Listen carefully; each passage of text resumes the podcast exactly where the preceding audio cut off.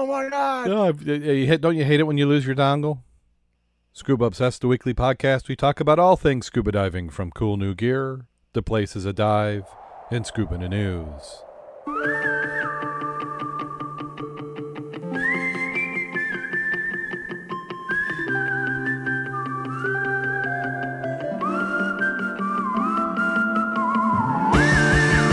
Scuba Obsessed episode 500 is recorded live June 24th, 2021.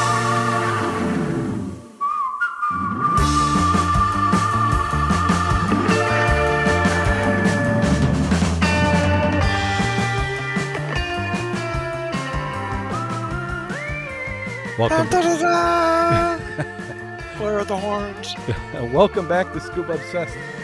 I'm Darrin Gilson coming to you from the southwest side of the great state of Michigan. We're joining me this week. We have Mac, the dive mentor. How you doing today, Mac? I'm doing pretty good. I was just thinking, you know, what we could have done there is when you had that announcement, we could have had confetti come down all over your head. Oh yeah, yeah, You know, we, you know, we could do this over, you know, yeah, yeah. We can we can do that. really that. make it impressive. Make. Yeah. Why why start now? They'll come to expect it. Got you off topic I'll- with I'll- that, didn't I? Nah, well, here, here, Eric and everybody. He's got. You, you can't see it in the chat room. It doesn't show the GIF he's got, but he's got your favorite minion doing a party time dance. So, so that's some of the good stuff that happens in the chat room on episode 500. So uh, let's see. I mean, normally I say something about the weather, but we've actually had some pretty amazing weather. But did you get the alert today that we had a flood warning? No, I know what was it. Three days ago, I woke up to the rolling thunder of huge lightning, and then I got up and I was debating on how much and how many dents I'd have in my car from Oh. the hail. And that See, I didn't get hail o'clock in here. the morning. Yeah, my my dad said they had hail, which he's only a couple miles north of me, but and he's more your direction, so he he had Mhm. hail, but we didn't have any out here, which is good for the fruit crops. I'm I'm betting, Yeah, but uh, it was, you know, we were they're calling for five to six inches of rain in the next couple days. Now I don't know if that's really. yeah. I don't know if that's still going to be current or that was just today. You know, people doing stuff. And then I'm looking. So, uh, what we were talking about before the show is I've been working on getting one of the reasons I took today off is just to find excuse to get things ready as my kids uh, move out onto their next college and apartments. But then also, uh, we're trying. I'm trying to get this the, lower half of my house really set up for editing and recording. So I attacked the the office, which really, other than during the pandemic when I was working from home, is, is, really doesn't get much use. I I come in here about an hour before the podcast. I do the podcast and then I leave, and that's about all use it gets. So as the time goes on, I was uh, getting that hoarder path where you know stuff that's not upstairs that needs to find a home finds a home on our 500th episode, should I do a clutter cam? Because this is after it's cleaned up. It's still pretty, still needs some uh, care, but it's looking better. So the background, if you look at the background, see if I get both my fingers, not my head, but the background there. Um, instead of the clutter in the darkened room, I've actually got things lit up. So should be a little bit brighter today. Uh, and then I, I've got we'll be doing I'll be doing some more stuff. I've got some charts to hang up. I also got some green screen that will be dropping back there for different purposes. Now this this can you see this black spot there? What is that? Oh, here. There you go. This piece of tape hanging. I was convinced I had something on the wall. it was because I've got a I've got a light up there ish. Gosh, it's confusing how it maps things. But there was a there was a light up there, so I I made like a little shield that shields it, and uh, guess one of the tapes was dangling a little bit. Back to dangling again. So, but like to thank everybody who's in the chat room. We have Eric and Derek who have shown up tonight. Uh, I'm I'm sure we'll give everybody else a pass. They're probably doing some sort of diving or pretty busy activity with the with uh, Michigan.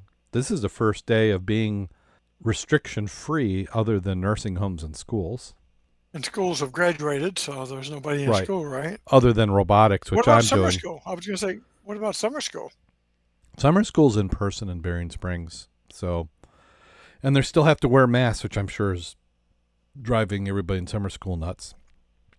We're still wearing masks for robotics meeting, even though we don't meet on campus. We follow the school rules.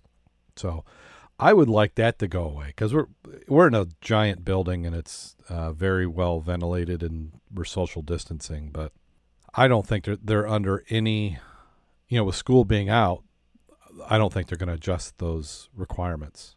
So we'll probably see those sometime in probably end of August.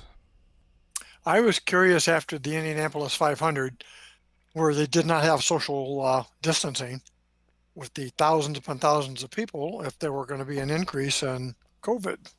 I've not seen any. And one would think they'd cover that too. You know, they'd be taking a look at the number of people where they came from to Mhm. see if there's any kind of surge based on that. I think if there had been a surge based on that, we'd have heard a ton. The fact there's nothing on it, probably we have to assume that nothing happened. That's when what two weeks ago, wasn't it? Yeah, Memorial Day weekend. Yeah. Yeah. So, well, and they had one of the reasons why some of the outdoor stuff got lifted in Michigan early is I believe it was the CDC uh, had come out with a study where they hadn't found any significant number of cases uh, that were being transmitted outside. So that was some of the reason for uh, some of those restrictions being lifted. You ever read the Satan Bug? No, I didn't. That's a good one. Want to get something to give you shivers? Who who who wrote that? Do you happen to remember? Oh, I can't remember. That's been years I read that. But they're working in a lab, you know, like five stories under the ground with that many layers of security and protection. Of course, it got out. Oh, I, m- one of mine that scared the crap out of me when I was a young kid was a Andromeda strain. I don't know. I was probably seven years old or eight when I watched that on TV, and that's what I learned. Spacemen are going to bring back bad things. And that could very well be. Yeah. So that was that the the Delta variant. They've the one bit of information I heard is that it was India. India is saying no, no, it's not us. But everybody's afraid of being stigmatized. But it's like unless you let it out of a lab, who cares? I mean, who cares that it started in? You know, you, you learn from it, you improve from it. I mean, there's a value in fi- and honestly finding out the location so you can try and prevent it from not happening again. Well, that and intent. Yeah. You always wonder if it was on purpose. Yeah, certainly. So, yeah. So th- this is how we do our 500th episode. We we have this first front section, which may who knows I may edit the whole thing out. I don't know. I'm still editing 499. I just got 498 up. That one was a little bit of a challenge because I had to do a little bit of editing because the uh, that treasure ship, the Republic, that video got us a copyright strike from YouTube. So I had to do a little bit of jostling. It, it there's really no effect. You can put it out there. Just they get to monetize it, and it's kind of like, damn it, I'm not letting you. I I did the work. You don't get the money. Uh, so I I did what we needed to do, get that in, and I think most people aren't going to notice anything significant from that. So before we get into scuba the news, can you believe 500? That's 11 years we've been working on this. Yeah. Yeah, I was I almost called Jim up today and said, "Hey Jim, you need to come on," but I just like everything else in life, you're just so busy. Too damn busy. So, but we, we've got some good things coming up. I mean, we got 500. I can't say I'm going to do a thousand. I remember when we first started, I was thinking we get to, you know, my goal is to get to 100. Know, I, I said, ah, we'll do a 100. And uh, I, I think we made a 100. Yeah. Yeah, we, we made it past that. Well, let's go ahead and jump right on into the news. We don't have a whole ton of articles on the queue, but we do have some. So let's go ahead and cover those. And that's not the one we're leading off with. Here is the first one, our favorite topic almost for the last year. It seems like these modern shipwrecks, we can stretch those out for quite a while. The Golden Ray salvage eff- effort includes charge to ballast steel. If the cutting chain continues to struggle with thick masses of steel inside the shipwreck Golden Ray and the St. Simons Sounds, the salvage team will, will turn into a backup plan that packs a little bit of a punch. The plan would include blasting the two foot thick section uh, with steel obstacles with a contained and concentrated use of explosives, Unified Command announced Wednesday. The precise term for the product is low hazard, flexible, linear shaped charges. The device packs a certain amount of explosive RDX inside a foam casing. The resulting charge delivers precisely aimed blast that makes precise cuts through the steel obstacles, said U.S. Coast Guardman Michael Himes. TNT Salvage received the necessary permitting from the U.S. Army, Army Corps of Engineers to employ such charges, Unified Command announced Wednesday. Use of linear shaped charges also required uh, NOAA approval.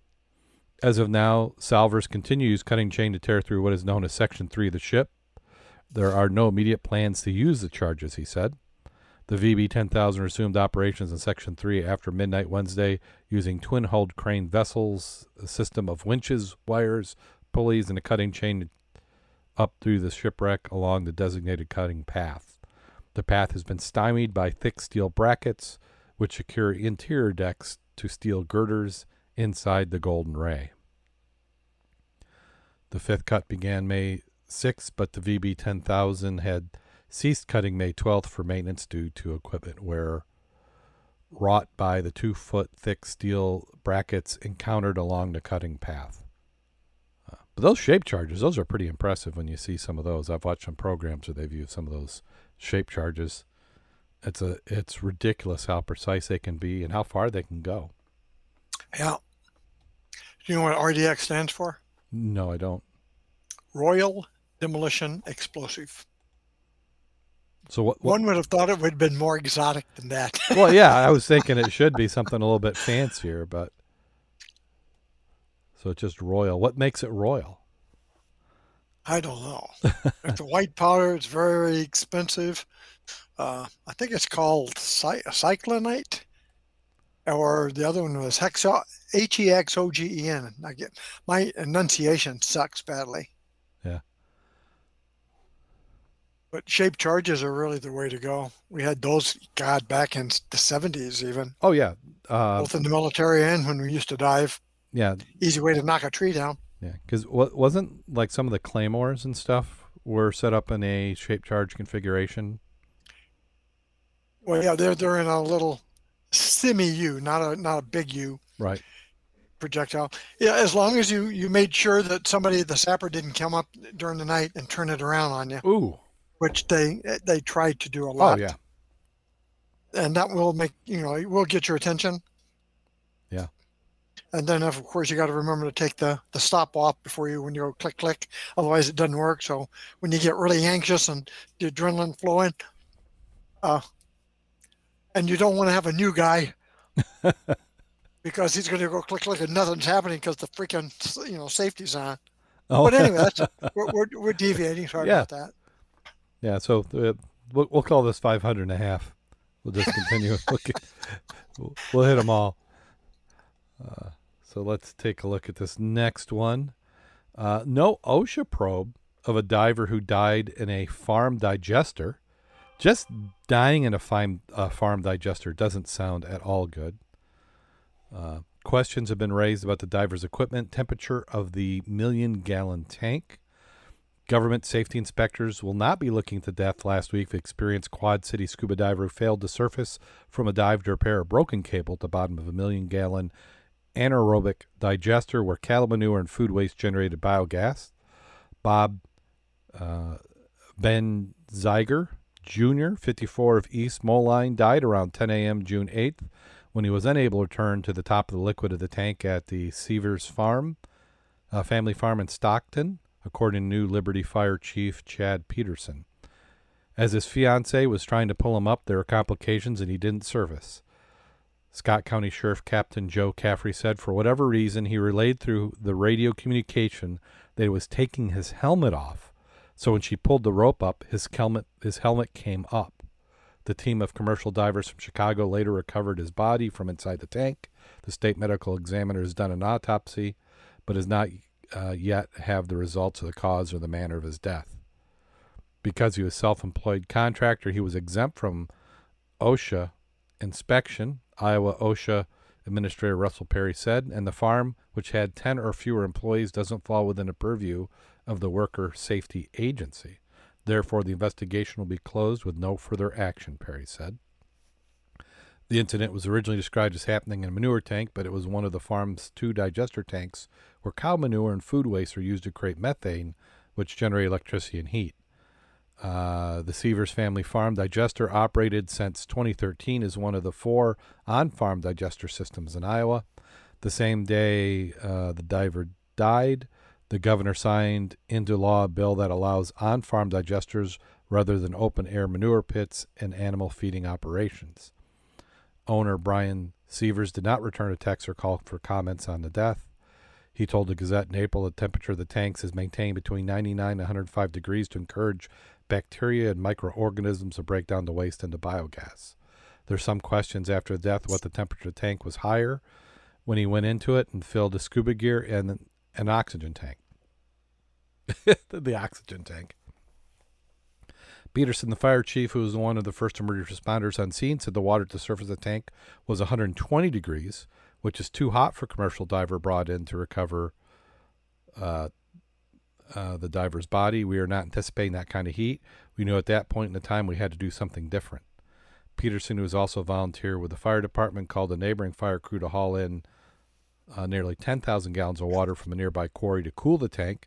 After they added the water, the foam at the top of the digester dissipated, and divers could see the body floating about several feet of manure, food waste solids at the bottom of the tank. Were able to make a recovery. Uh, they said did not appear that he had on proper gear for diving into liquids contaminated with manure and food waste. It is a contaminated dive, so we use specialized suits with double seals, triple backup air supply, and communications. You have to have the right stuff. He didn't have any of that stuff. Uh, Benghazi was an experienced diver trained in the U.S. Army who had done commercial dives at offshore oil wells for 20 years, says his mother. More recently, he had completed diving at nuclear facility on the Mississippi River. He did a lot in the river. If a barge got a rope caught in the prop, he would do that. He'd repair a hole in the barge itself. He had experience doing underwater welding. Uh, his primary job was as an independent contractor who installed insulation and windows and did other minor home repairs. Uh, his fiancee, Eliza Bisbee, who had been at the incident when it happened, said he loved golf and anything water, jet skiing, tubing, just floating and fishing.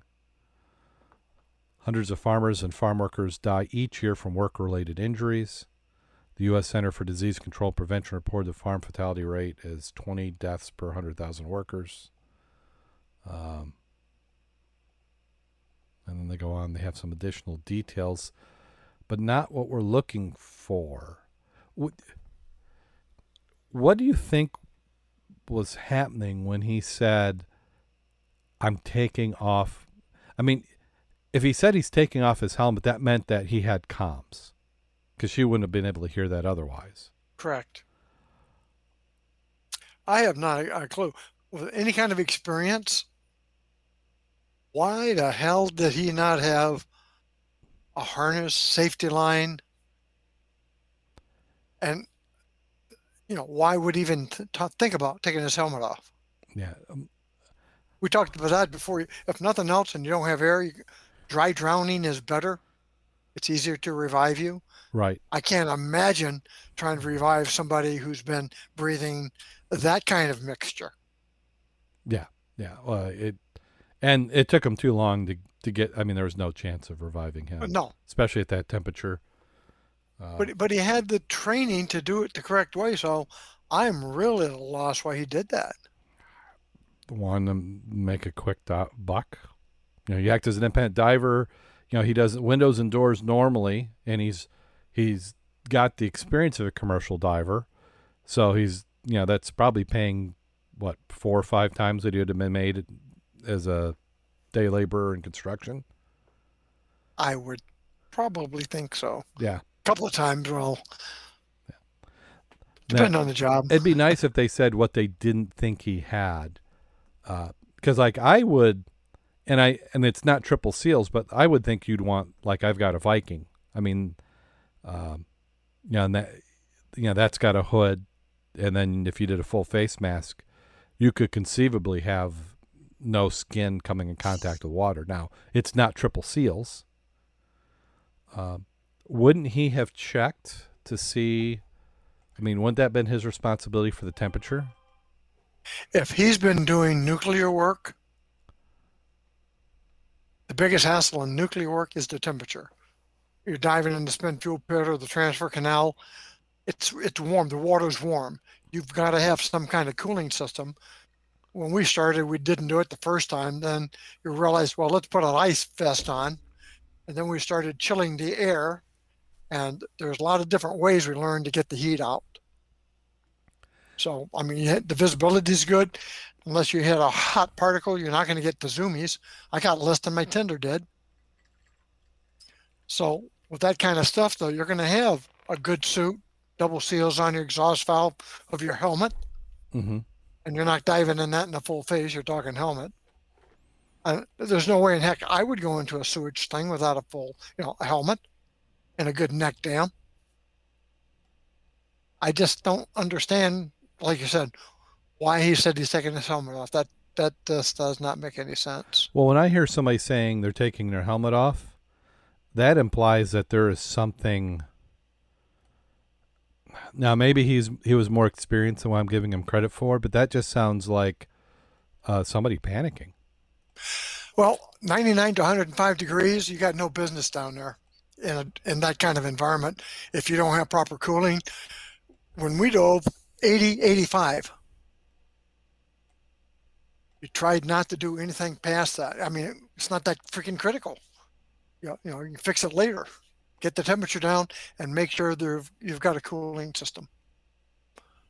So I can't believe he's in a. Well, how about yourself? Would you put on your dry suit just the way it is on the boat in the summer day? How are you going to feel? He could be roasting. I mean, Can- that's in the then can. You imagine getting into 105 degree water to cool off.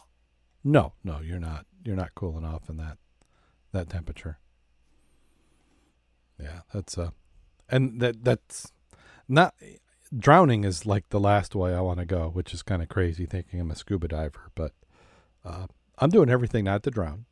I don't have superpowers. I can't breathe water, so um, yeah.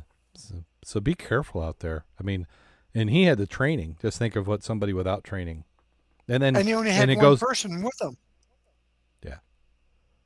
Well. And And- how how much training did she have? Uh, Yeah. Well, and and was that the instructions? I mean, if he didn't like, if he wasn't had it harnessed, and say he had a legitimate reason to take, why would you take? Who? What legitimate reason? You come up. You know. You know. I can't. I can't think of taking the helmet off in sewage is No. ever a good reason, and that's why I keep going back to thinking that uh, there there was there's something else going on. So. yeah. Well, I mean, it's it's ambiguous. And she pulled the rope, and the helmet came off. Where the hell was the rope? Well, you know, what was it hooked to? Well, and I'm wondering if she pulled the rope or did she pull the? I mean, was he doing surface applied air? Well, it said scuba. That sounds like tank to me. Yeah, but they also said oxygen. so, uh, and I'm sure he wasn't. I mean, would you breathe 100% oxygen in the in a sh- tank dive? I wouldn't think so. Live streaming is hard, and I've I've been watching some other people do live streams, and it makes me feel like I know what I'm doing because, you know, people with there one one person I follow has a million subscribers. He doesn't normally do live streams, but he did. He's been doing live streams the last couple weeks, and he's had the same problems I had that we have. So this is not unique to us. Uh, you know, without hundreds of thousands of dollars worth of gear, we're going to run into this, which kind of explains well while we're here talking about this why we have the workflow that we do, which is we do the live stream, and if everybody who's in the live stream can give it a like, that that helps the YouTube algorithm let people know that there's more of that, and then if you can come back and later when I post the live one, which is usually it can be as short as a day, it can be as long as a week. But even if you've already seen it, if you can watch, try and watch 10 to 15 minutes at least and give it a thumbs up. Uh, that helps us immensely because YouTube's not going to do it up. And and that's that's not you know we're not doing this for YouTube. We don't make money off the YouTube. You have to have a thousand uh, subscribers and be doing ads and you know that's that's not our our business model for this. Uh, I mean, our supporters are through Patreon. It's direct support. Uh, you're our producers. You're not our product. So we're not making money off selling who you are. But uh, it does help. We're trying to get the message out. So uh, may- maybe this is a good point of the program to talk about, you know, how you can support the program. Normally I do it at the end, but we'll do it here in the middle. Um, you can support us by going over to Patreon. In Patreon, if you can, if you're enjoying the program, uh, three dollars or more gets you early access to the show notes. Any amount is appreciated. If you can't do that, we certainly understand. Uh, tell a friend about the program. Go into your uh, platform of preference. You know, if that's YouTube, if that's uh, Android, Stitcher, Shopify, not Shopify. I said Shopify. That's what I do during the day. Uh, if Spotify, there's too many of these five stuff. Uh, Spotify, iTunes, Apple iTunes, even. Uh, you know, give us an honest rating. Hopefully, it's uh, as many stars as they will allow. But uh, if you do some sort of comment about how you like the show, that does get us more subscribers. And there's a certain percentage of subscribers and it is about uh, one subscriber for every thousand who listen to the program actually are Patreon sponsors. So there's a lot of people who got to get to listen to the show to get it to go and, and do things and improve the, the program, which hopefully you agree that we are improving it. Uh, we're going to start doing some guest spots. And uh, just today, uh, they are migrating our hosting for the episodes from our legacy platform to the new one. Uh, was supposed they started at 9 a.m. So I can't upload any new episodes till they're completed. Um, I was thinking to be done by now, but when we started recording, they still hadn't got done. So, as with anything technology, there's always a little bit of a hiccup. Uh, and then we're gonna. I'm. I'm. Soon as that's done, and it might be maybe tomorrow. I am going to start redoing the website and getting that up to snuff. And then I'm also going to do some other things. So watch out, subscribe to our YouTube channel.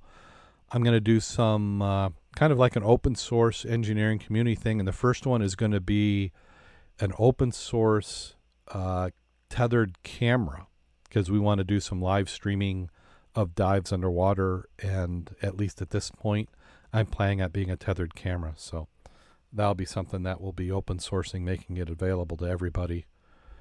Uh, so if you have a scuba diving podcast or another item, I mean, it could even be a really think of it as a drop cam that you carry with you is really what we're going to be doing. Uh, but it's going to be something that's capable of 4K streaming and some other stuff. So let's do the next article. Let's see what do I've got. Uh, is this really the next one? Scuba divers rescued by ferry crews near Edmonds Terminal. Three scuba divers were rescued by a ferry crew near Edmonds Terminal late Friday night, Washington State Ferry confirmed. A crew member from the MV Walla Walla noticed a scuba diver drifting under the Edmonds Ferry dock around 11:45 p.m. Wow, that's kind of they were doing a night dive then.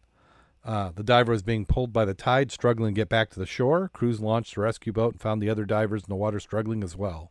The crew rescued two divers in the boat, and the third was floating, uh, thrown a life ring from the ferry. The fourth diver was able to make it back to shore without assistance. South County Fire gave divers medical attention once rescued. That could be scary. At night, 11:45 at night, in strong current, I wouldn't like that at all. So it, it almost tells me that they didn't they weren't paying attention to tides because most divers, especially you know Washington, you know that that's going to have a, a, high tidal flow there. Uh, so you're going to have incoming tides, slack tide, and then outgoing tide. So, you know, maybe they lost track of time. They were in water longer than they thought. They didn't. They looked at the wrong table. I don't know what they did, but that is not a good time I don't believe that you're going to see anybody at 11:45. Must have spotted lights or strobe. Well, if you were planning on a night dive, because some people like to go, uh, you know, do octopus dives. Would you do those at night? Are those?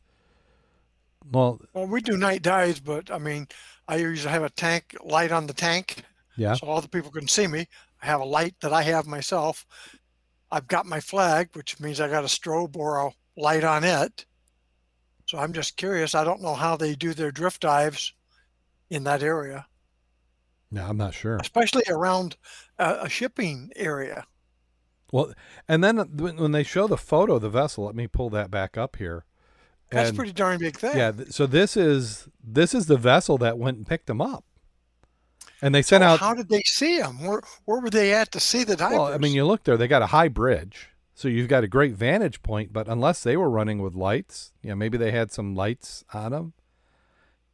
Well, and if you're under the ferry dock, how in the heck did they see them? I don't know. Or maybe they had gotten to the ferry dock. Is that possible that they were at the ferry dock and then noticed I, divers struggling along the dock? Or the people on the, the walkway yeah. securing the lines for the. I don't know if there's a, a lot of the information they didn't give us, but yeah, it says the crews launched a rescue boat and found other divers in the water struggling as well. So yeah. that was the boat that they were on, uh, but that wasn't the boat that went and rescued them. So I'm I'm guessing they had to have gotten to the dock and then it just had to.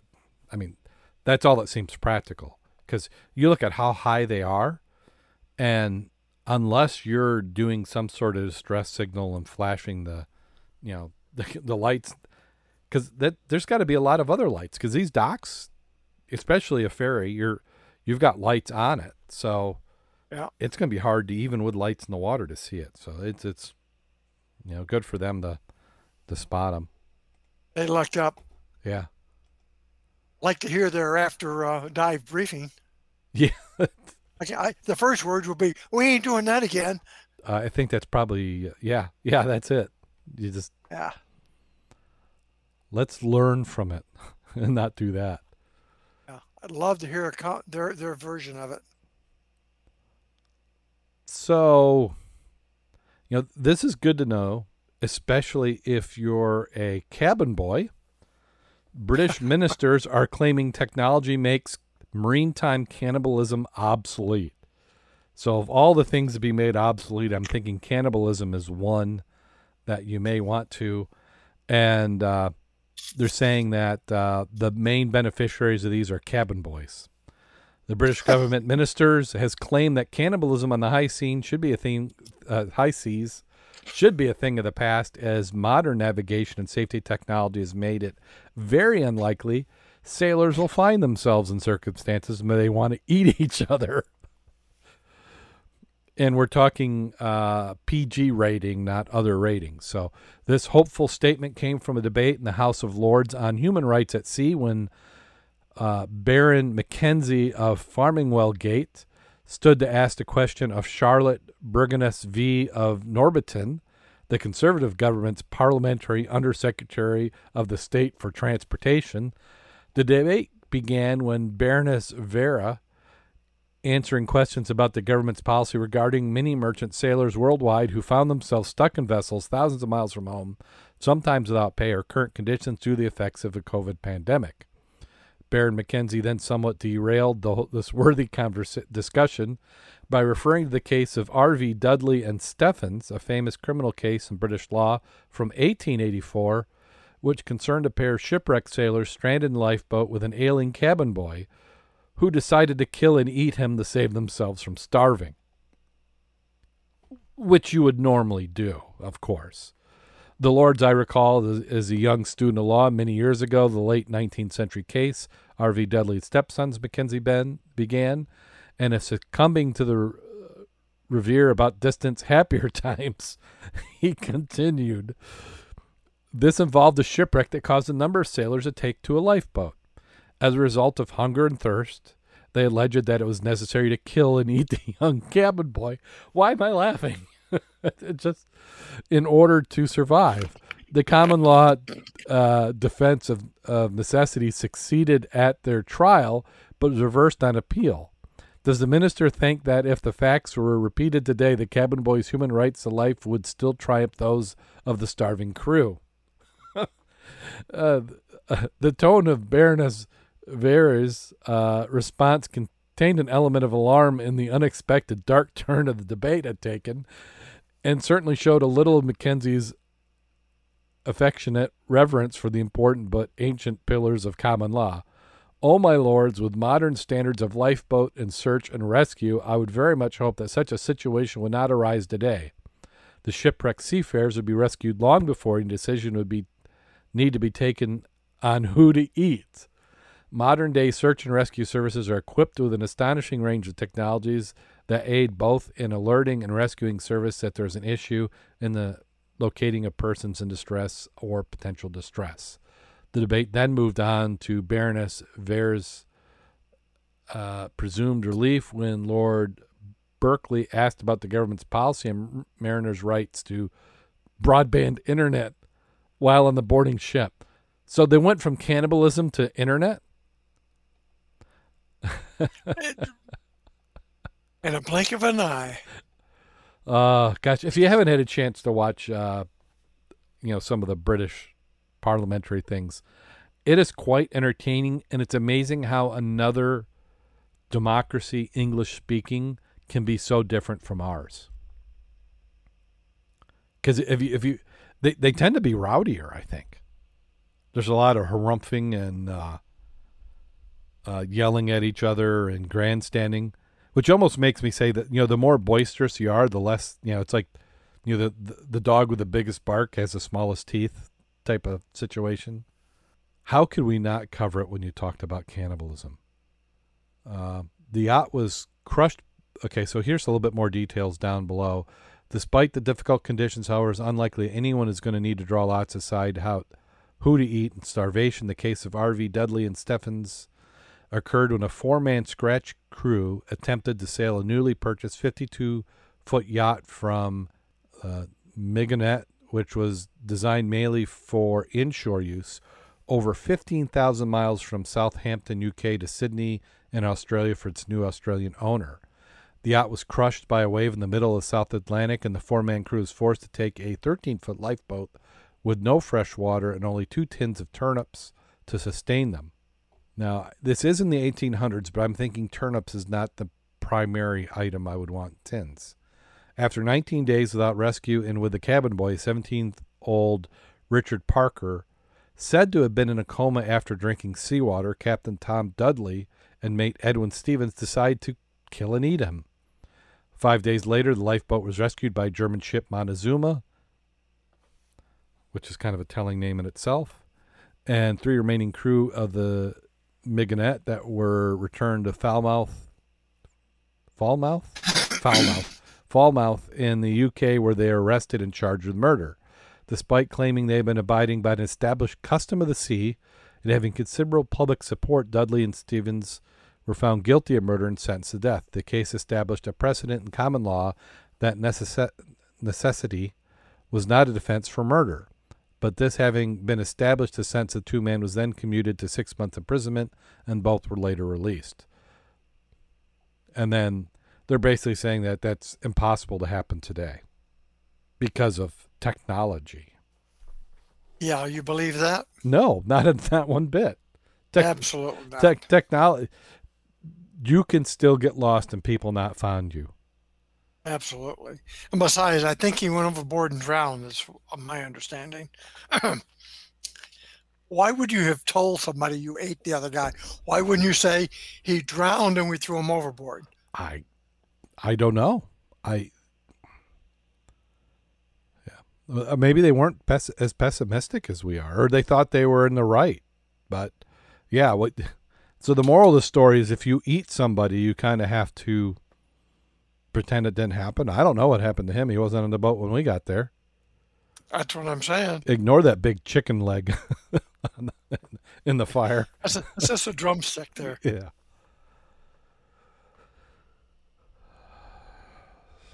Yeah. Yeah. Well, what if they now if they had waited for him to die in another day or two? Would it have been the same issue? No, because then he was dead. Yeah. Right. I mean, like those um, soccer players, wasn't it? Yeah. In that aviation disaster down in South America, Yeah. and they Uh, partake uh, partook of the crew. They didn't kill anybody; they just ate the bodies. Yeah. Yeah.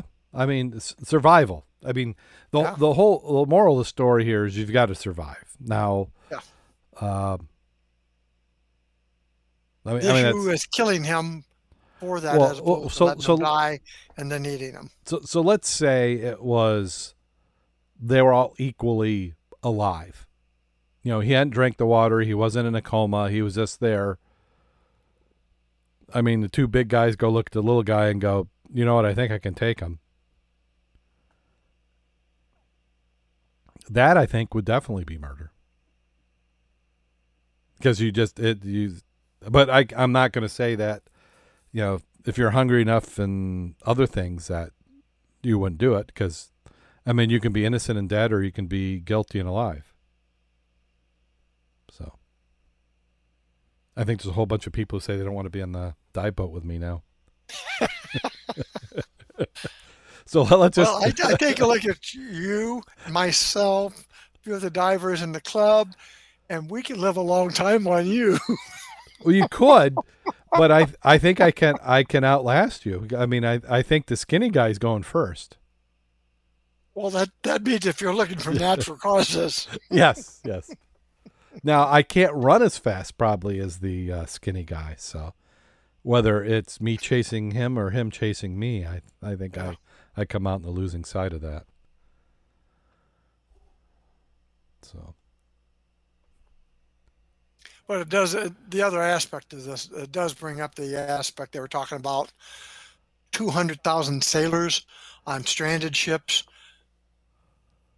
don't have a way to get home, not getting paid a lot of times because of COVID. well, yeah, and That's a heck of a problem. Well, and that was a that's a, that's a side thing, and that's just Yeah. there are some laws and rules that are just pretty rough. Because I have I have seen well, I don't say i've personally seen it, but I've read on it just this last year where there's a vessel, it's been contracted to deliver something to a port. Uh, when you get to the port, they're saying you came from company X last, and they've got the COVID uh, we're not letting you in. And oh then, no, that happened out Yeah. on, on California coast. Yeah. those those ships were out there for weeks Yeah. before they could come in, if at all. Yeah. I don't know how they resolved that. Well, there were some ships that were going uh, port to port to port and weren't being let in. And you know, you're you're on a contract for a specific amount of time, and the contract gets done. And then I read something, and this is completely uh, squirrel moment, but there was a vessel that was pretty much abandoned, and there was some law of the sea that somebody had to stay on. So they had somebody who had been the court of the country had dictated that this gentleman, who was just like a, a lower crew member, had to stay in the boat. He was on the boat for years. I need to find that. If I come across it, we'll we'll cover that in another podcast. But that was a kind of a crazy moment there. So how about beer? Treasure inside beer lost in a shipwrecks 120 years ago. And this is one you were talking about before Right. we got on it. And those bottles, I agree with you. Those are not as old a bottles as those look newer than 120 years ago. Yeah, they look they look crown tops. They don't look like blob tops by any stretch, but I was looking at the bottom of them, and the the, the pommel markings or the the way you can look at them look like wine bottles. Yeah, because you could see them, and I don't. I don't think. Let me see. I don't think. Can I make? Can I do interact here? And I don't see any corks. Do you? No, I'm not seeing any any corks. This almost looks like they're they're empties. When, yeah. And I don't know if this is clip art and that somebody just kind of grabbed this, but it's in they would not be stacked like this, would you think? Because they would normally you wouldn't transport bottles all loose in a hold. You would have them in some sort of crate or container, I would think. I don't know how. If it rotated upside down. Oh well, yeah. I mean, if it just if you know if it was a bad day, a, a super bad day, then yeah, that's it's going to be that way. So as uh, so long forgotten yeast strains are being sought out from shipwrecks, abandoned breweries, and other locations that hope that they could be put to good use if resurrected. And I'm not going to read this article. It's going to be in the show notes. Uh, you can go through it. So there's a nice bottle there. I mean, that's a that would be a corker, wouldn't it? Yeah, that now that's not like a crown top. The other ones definitely look like crown tops. Yeah. Yeah, see, and that I'm, impact. I'm seeing some crown bottom. tops, and I'm also seeing some almost like a twist tops. Yeah, and if you look at the bottom of the bottle there, it's that hit something, so that rotated. Yeah. Yeah. Uh, but the article goes on that they're looking for yeast, and there's different type of yeast, and they go into a bunch of uh, foreign names that I can't pronounce.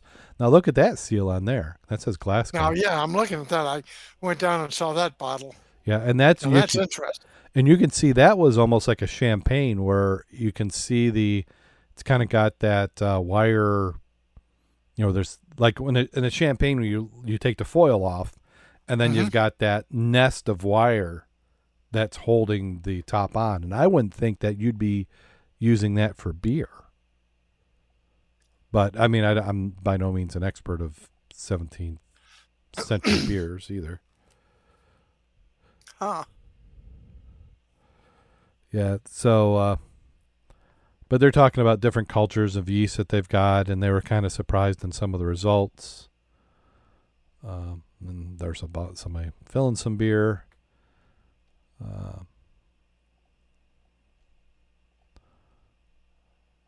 That was interesting. I looked the ship up. Interesting looking vessel, mm-hmm. and it has some. Um, I, I, went to Scottish shipwrecks to take a look at it. Um, have some different pictures of both the boat and on the bottom, and some of the other material they got off of it. And she's only 30 meters down. Only 30 meters. Wow. Yeah, the wreck of the the the, the wreck upright on the muddy sea bottom at 34 meters. Her bow point approximately north. Average depth over the wreck is 30 meters. Yeah, and they they talked a gash on the collision uh, on the starboard bow was clearly visible. A large fishing net entangled in part of the wreck. And you don't want to get tangled in it if you're diving. They talked about. It said it had three holes, each of which is deep with silt although some interesting items or cargo have been recovered from these holes. The remains of the foremast lie across the middle hole. The bridge, the raised bridge deck, housed the captain's quarters, provided access to the engine and boiler rooms. The funnel has disappeared, but provides an interesting entry to the engine room as it's possible to swim down through the remains of the funnel and aft below deck level. Uh, the rear deck had three more holes after the engine room lie the remains of the cargo of stannous chloride in earthenware jars. Each jar carries the inscription Richard Smith Acid Maker Glasgow, which tells me I would not be opening that one in my car or around my body. No. uh, the corks are inscribed with the name of the maker, E.C. Edward Edwins. Uh, the covered stern houses emergency sleeping gear, toilet, and store. Uh, wreck lies close to Westmas Bay and the ferry route. So good boat cover with a clearly A flag, the alpha flag, if you're going to be diving it. So it sounds like people have been diving that for a while. Yeah. So they they had they still had some bottles that were sealed up enough that they could get some samples out of it then. Yeah. So people have been on that for quite a bit. So I don't know if that was just a, saying how many bottles there were, or people are fairly respectful of the contents. Well, I'm looking in a different part of that where they had some other bottles they brought up, divers brought up. Um, the seals are really, oh, wow. uh, I just saw some other bottles, that pretty neat. Tall neck ones Uh-huh. looked like more than beer, looked like liquor. Uh, the coloration, a couple of these bottles, the liquid is clear, not clear, but there's no particulate in it. Uh, the level is right at the shoulder of the bottle. The seal on this one is absolutely good. So, yeah, you might be tempted to want to drink some of that stuff. Uh, yeah, maybe. Everything's good till you smell it, and it smells like sewer water. That would that would be that would be it. Yeah, I I'll talk a big game, but I don't know if I'm I'm drinking that. That's an interesting wreck. Yeah. Well, Mac, remind me. I'd send you the I'd send you a little item. Let's see here, real quick. I, I did a little send to whoever can see that. Yeah. Well, that was a hell of a big note. That's where I was looking a minute ago. Mm-hmm. Had diver pictures on it and all that. It is encrusted with tons and tons of look like coral, algae, uh, seaweed, and it was a little dark. And most of the pictures I saw of the divers, they were wearing doubles. Ah, so you said it was only thirty feet, or is it thirty meters? 30 meters. So thirty meters, you're you're. I mean, you're still in recreational range, but you don't have Oh, a lot of bottom time. Yeah. So you're gonna want to have either rebreathers and some mi- mixed gas, or, uh, you know, doubles because you're gonna have some deco if you're down there much more than a few minutes. Well, how about this? I do know if, if the muddies were down there, there'd be a lot less bottles there. I can guarantee you that. Yeah, yeah, maybe we'd have a bottle just like this one. Um, so how about for our last one? And I think we've covered this before. This is some in the potentially cool scuba gear area. iBubble automated marine drone follows and films a diver's every move. Um, the iBubble is made by French startup startup Notilo Plus and promises trials divers, trail divers, promises to trail divers as they inspect marine life, come snorkel to nose with a fish, and pursue work restoring damaged coral. Just this week, Australian ecotourism operator Passions for Paradise announced that it is using iBubble drones to capture essential data about the evolving state of the Great Barrier Reef section its divers and working to restore. Video and photog- photos are of the area surveyed are part of reporting requirements, thus allow us to complete recordable recording of the activities that we can edit into an exciting social media content. We log the data of the corals, the marine life we see during the surveys, so that changes in reef conditions are reported immediately. Now you don't need a drone for that. The divers could have cameras themselves. Uh, or drop cameras. Right, a drop camera. The iBubble also marked for consumer use through a twenty nine nine nine per unit. Prospective clients would need to be ardent scuba snorkelers or scuba fans to get their money's worth. Three thousand dollars for somebody to take photos of you. How, how many dives would you have to do to get that to a reasonable amount? You could hire a photographer to travel with you. Most people don't dive that often. So I'm kind of wondering who who is this for at three thousand dollars. Once in the water, the iBubble trails the divers automatically using radio feed from a smart bracelet, the wrist straps, and contain controllers. Because I was, I know that through what I've done with artificial intelligence and vision, that you certainly could do that. But I was thinking once you get to low vis, you know, drone's going, I don't see, I can't figure out where you are. Uh, but it sounds like they're doing a radio frequency for it to, to go on. It follow, you can set it to do commands of follow 360, zoom in and out, change its seven filming modes. Its internal sonar device picks up sounding obstacles, prevent collisions, can descend to a maximum depth of 196 feet. So that's at about 80 meters, 90 meters there. Uh, battery f- is life is about 90 minutes, which the iBubble automatically floats to the surface. An LED light facilitates locating location if it drifts off. Batteries are designed to be easily replaced for extended outings. A tether option allows a drone to be piloted from the surface while feeding video back to controller. Now that would be interesting because I could see a need for that. You know, we talked about doing live uh, at the beginning of the show. That's kind of what I'm I'm looking to do. Yeah, the first version will be just a static camera that a diver would either mount on them or carry with them. But I could see the value of having a drone that would do it. Um, Yeah, I just went to the iBubble site. Was looking both at the tethered one with the wire and how you can eyeball it with your iPhone.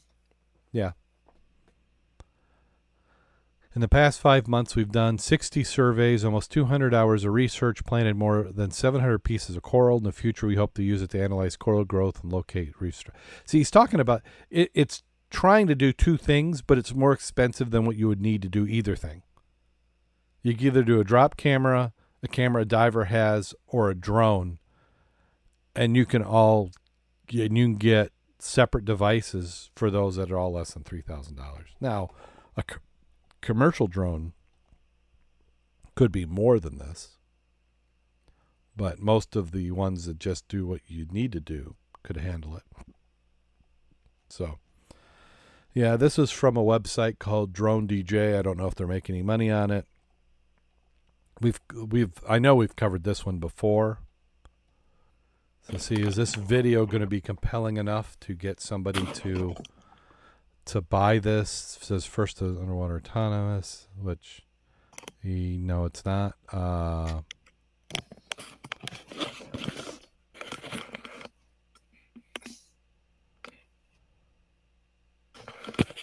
see, I'm trying to think if you have it. I mean, is it? Oh, so you've got a remote, so you must be able to change the settings on the remote. Because that's what I was also wondering is if you you had all those modes, do you have to do it in advance? But that there must be, it must have enough of a picking up a signal to be able to change that out. So, okay, I was thinking of another application. yeah, One is you could uh, actually video yourself as an instructor or a, a good buddy with another dive partner, mentoring, Yeah. and then let them after they they did the dive come back to surface, explain to you how they felt the dive went, and then critique it using the video. A lot of times now they're talking about don't touch the bottom, don't stir up the bottom with your knees or your fins, don't touch anything.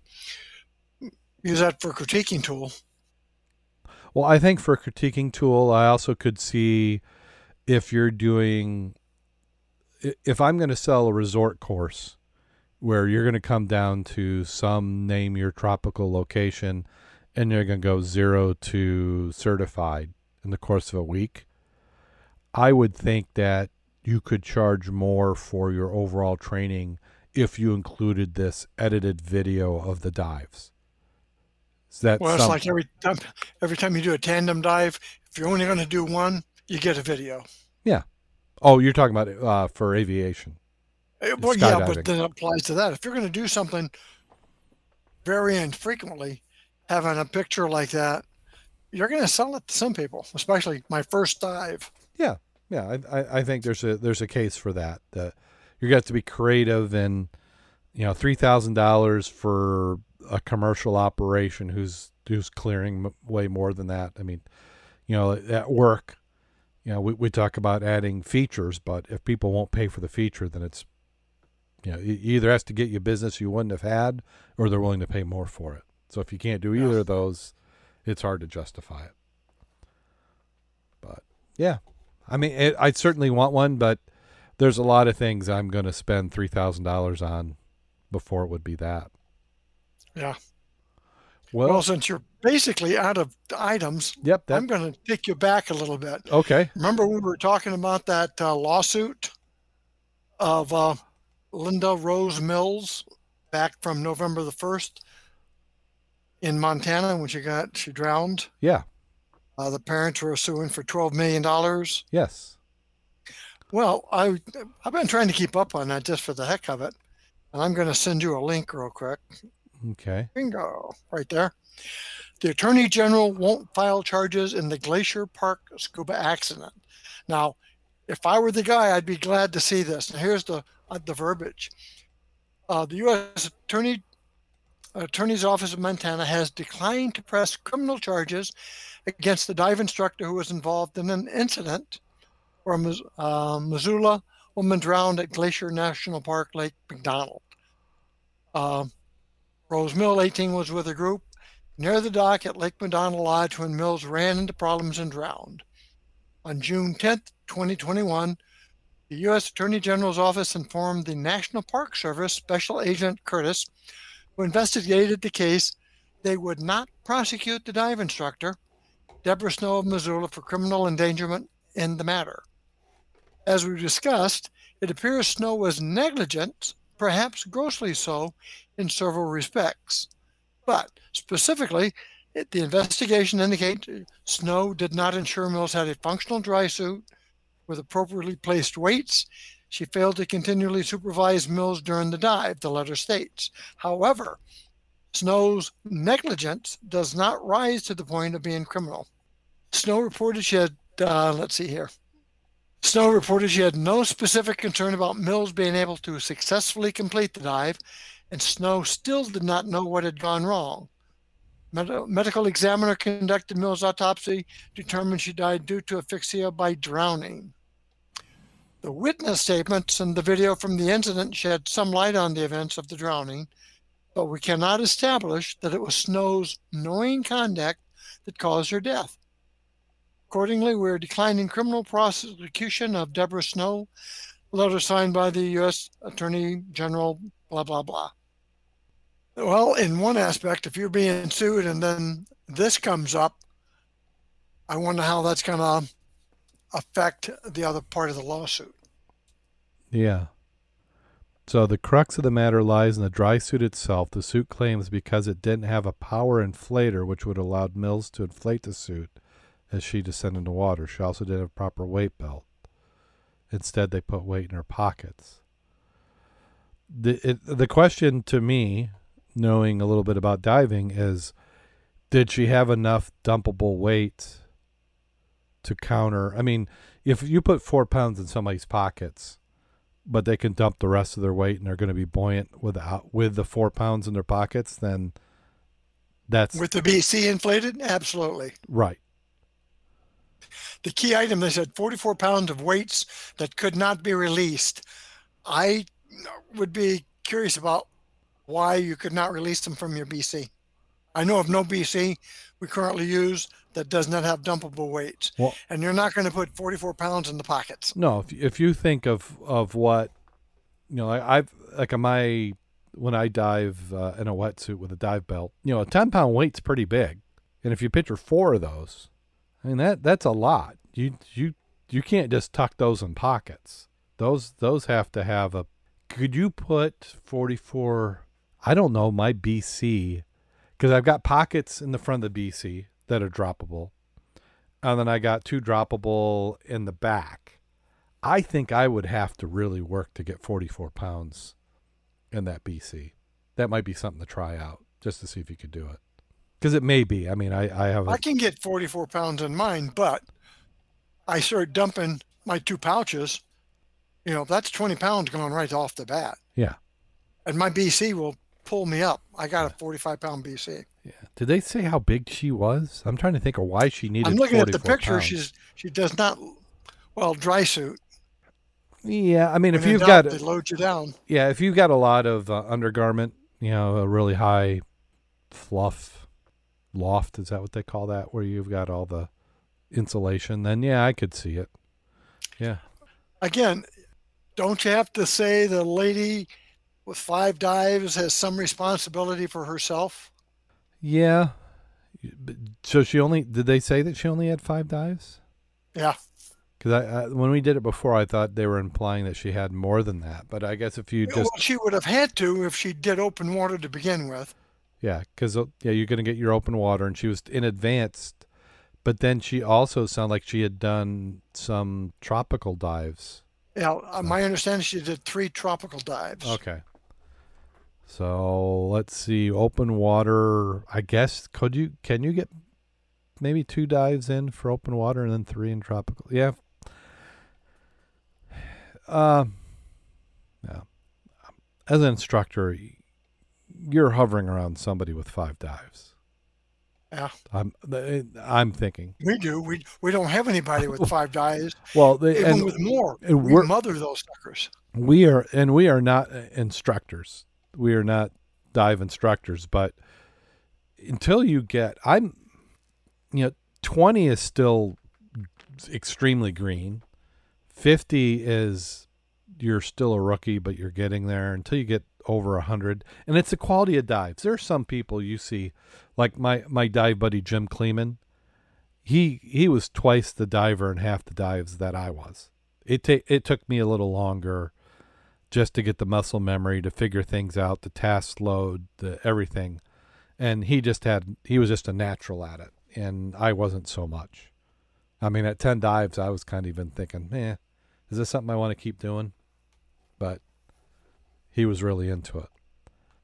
I, I don't understand in the recovery effort.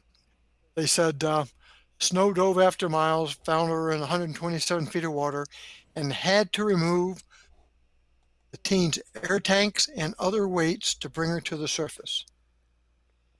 Well, move the air tanks. Why? If the air, you know, does that mean they moved the BC? Because that's connected to your tank. Yeah, I eh, that doesn't that in its in itself. I mean, I would certainly. I mean, if if I was benevolent dictator and judge, uh, not U.S. judge, but my own fantasy universe where I'm all powerful, uh, I I am certainly going to give it to the instructor to find out what the heck they were thinking and doing, because there's a lot of stuff that doesn't ring hundred percent right but you also have responsibility as a diver, even with only five dives, to to save yourself. But that would certainly be a question I'd be asking: is so to get her up, you had to remove her BC. You couldn't dump the weight because that that would be telling if they said, "Well, no, because the how the weight was on there, we couldn't get." Because the the thing the thing in there, and if I was the prosecuting attorney, uh, I would certainly want to know can w- was it following best practices and could you dump all the weight you had to be positively buoyant? And if, I'd also be curious: Did she inflate the BC? Was it functional? yes, Because that would have been my first thing. I'm going down, and you know, inflate your BC. You're coming up. yeah, the yeah the the dive suit not having an inflator on isn't the reason you can't be buoyant because it's It's going to be painful. yes yeah it's not most comfortable it's not the best insulating but uh and the thing is that this gives cold water diving kind of a bad rep if this is all people think about it is hey this because because she did have her open water and at open water you're you're allowed to make your own decisions yeah the advance is just to get you some more experience I'd like to see the video. yeah i wonder if the jury's going to see the video I would imagine they would. I mean, because my first question would be: Is did the inflator work? Did the BC work? Could you see And obviously, with five dives, you're going to know how that works. was was a diver trying to do things in the proper spots of when they should have been doing it? Or is this something where early on they panicked? What should all be i say should be visible we don't know. This sounds like it was a action camera mounted on the another diver's rig. So you may only be seeing very close up spots Well, it said Mills did her first successful dive to 15 feet. We heard about that one because the buddy, one of the other individuals got cold. They got out. And then she went down to 60 feet, and that's when she started having issues. So I'm curious how that first dive to 15 feet went. Because that's where you're going to realize, am I heavy? Can I get back up? Mm-hmm. Did your BC work? That kind of stuff. But I'm going to see where this takes us because I, I just want to see how this resolves itself. Not resolves, but what really happened. Yeah, yeah. Uh, the chat room is saying if the BC had to be removed as it didn't have the lift to bring her back, then there's a very big problem for the instructors. And I would agree with that. I mean, if the BC had to be removed, wouldn't you think you could remove the weights first? Well, and is the well right? I would think so. Because even if the weights weren't droppable, taking the weights out would allow you to inflate it. Or You is could this inflate it with it. would there be another reason? Because at this point, the person's has expired. And did they say what's the time between when they recovered the body and the incident? It was a second dive. Second dive. had to go down to find her. Second dive. So at that point, there's no hope of really bringing her It's back. good, right. Yeah. Yeah. Um, so I don't know if it was just did he do that because it was easier to maneuver her, and that the it's the attorneys who are saying, well, she couldn't get up with the stuff on. If Because you if you inflated the BC, wouldn't that be easier to move the person? I would think so. It's almost like a dive bag, uh, a lift bag. Can you imagine bringing somebody up with no gear and a dry suit by yourself? No, I, I- hey, you're right. I, I would rather take him up in the inflated BC. Uh, I'm, I'm just saying, let's say the BC didn't work. You would have a chore, wouldn't you? Yeah. Because you're going to be bringing yourself up plus another 100 pounds plus, plus 44 pounds of lead. How, how did your BC work? Yeah. Yeah, All speculative. It'd be interesting to see where this goes. Yep. I will try to track it because I am interested in that. So that does it for scuba in the news. For not having many articles, we were able to make that last a little bit. So, but it's 500 again. We'll bring that up again. We'll. I, I should have. I should have had a, uh, you know, one of those little zingers and a cowbell and everything else. But Yoo-hoo! yeah, And confetti. we'll we'll make this. We'll do a virtual 500 when we we do something. I had, I was thinking by this time, damn pandemic, uh, that we would do like a live location event, something like those, something like that. So diving, I I did not get any diving, but I have been seeing that the Mud Club has been very active in the Facebook. I'm I'm not on Facebook that much, but when I do come in, there's a lot of activity. I'm seeing a lot of new divers. Is that something you're seeing as well? I'm seeing a lot of divers in from Michigan ask about where can I dive, what can I do here. Uh, so they're looking. It, it's a good buddy mix, I think. Mm-hmm. Who's diving where? I'm just moving to the state. Where's a good place to go diving? We can't answer all the questions, but since we've got 850, 900 people facilitating that, Yeah. uh, that's a lot of good input. Yep. I mean, people are asking questions. I'm having trouble equalizing. How do I, you know, make that work? You're getting a lot of tutelage from people who have been there, done that, and had the same problem. Yeah, Yeah, you know, a veteran diver is a good source. I mean, that's why we call you the dive mentor. Um, uh, I mean, I was kind of thinking as we were coming up this episode, uh, that was what uh, Jim Kleeman and I noticed right away was that you were great at taking the new divers and making sure that they were able to get into different bodies of water. I mean, because part of it is just confidence to know that you can dive in the area and what can be done and uh, that that's that's great to have those resources so uh, You don't have to go deep to have a good dive. no my my and the more you dive, even in the, I mean, like I said, one inch you can drown yeah yeah over your nose. So if you get that comfort level at 10, 15 feet, why not use it? my, And once you go down that thermocline, that's your next one. Get them used to see how cold it is. Come up to three feet. Wow, it's warmer. I mean, I've had dives where I've had somebody up and their hands down or down and their hands up in the thermocline, keeping their hands warm yeah at Lake Cora. It's like, what? Yeah. Well, some It's- uh, many of my favorite dives are shallow dives. You, the only reason to go deep is because there's something that you need to see or experience there that you can't do shallow. But other than that, I mean, if I could do all my dives at at ten feet, I'd be happy with that. There's there, there's nothing about I don't I don't have any desire to spend all my dives at 125 or more. Uh, but if I'm going to want to see a shipwreck that's unique, like uh, what's the one down there in New Buffalo? Muskegon.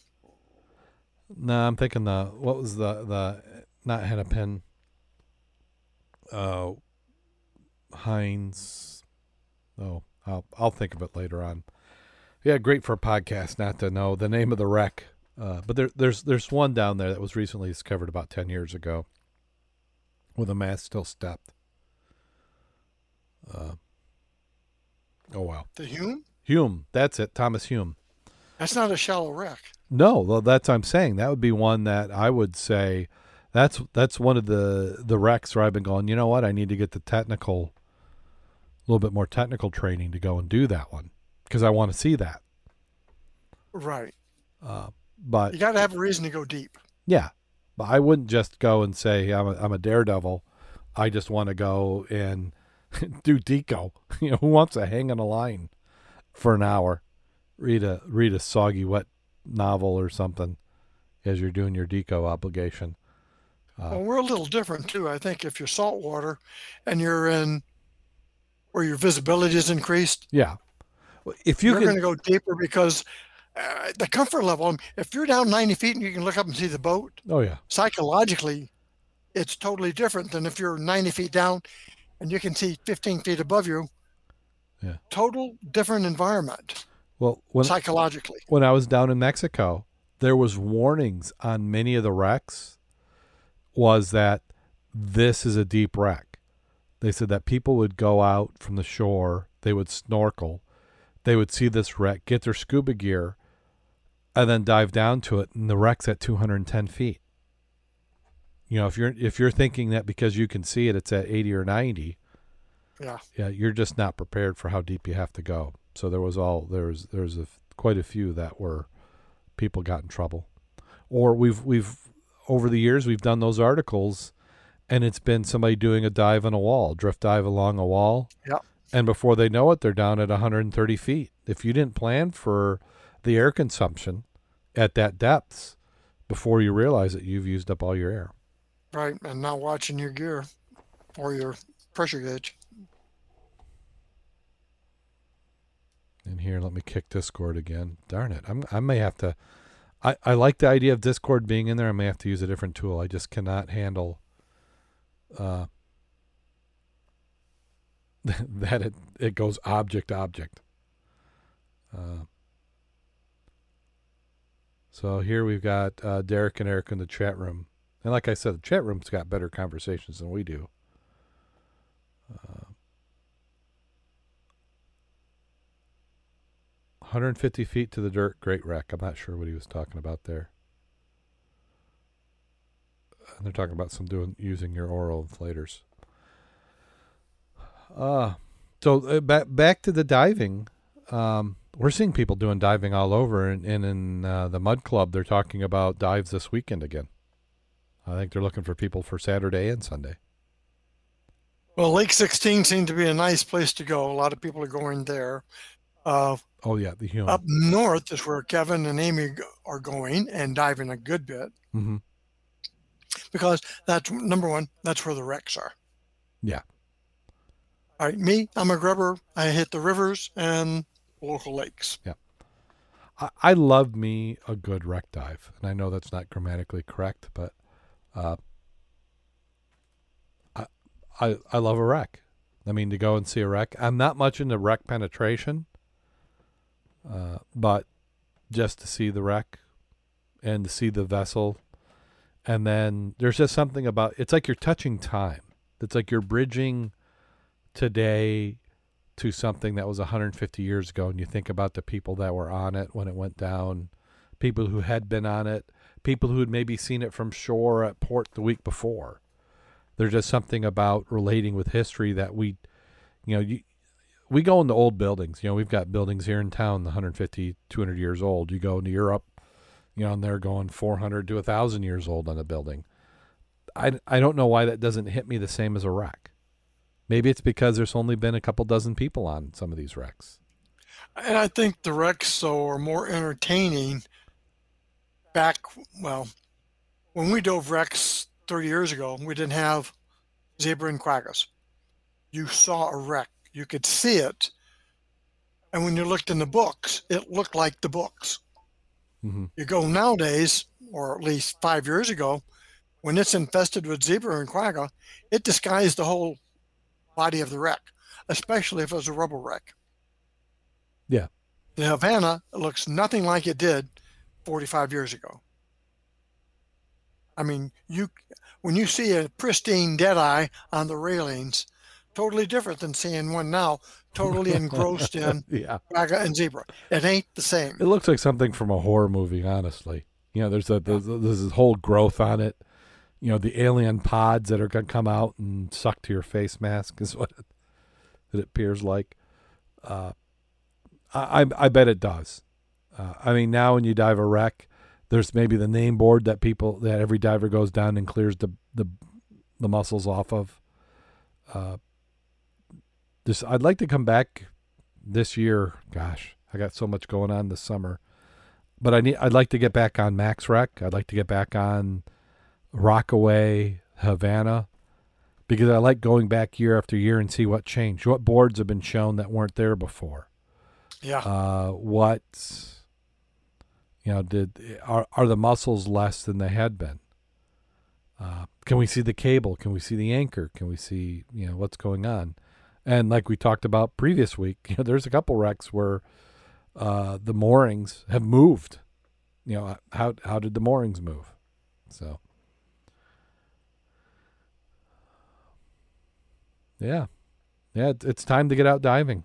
I I I, I brought you know I'm getting my gear organized. I'm getting some stuff set up. It, this year's really kind of a reset year for me, unfortunately. Uh, you would think during the pandemic I'd have been able to get everything, but there's just something sucking about the pandemic. Not only did it suck, but it just took the energy out. You know, when when really what I should have been doing is, you know, building things and getting things organized. It was just kind of like everything sat there because, and and the thing is, if you knew the pandemic could honestly be a year and a half, I was convinced the whole time during the pandemic that we were two weeks out from it all being done the whole time.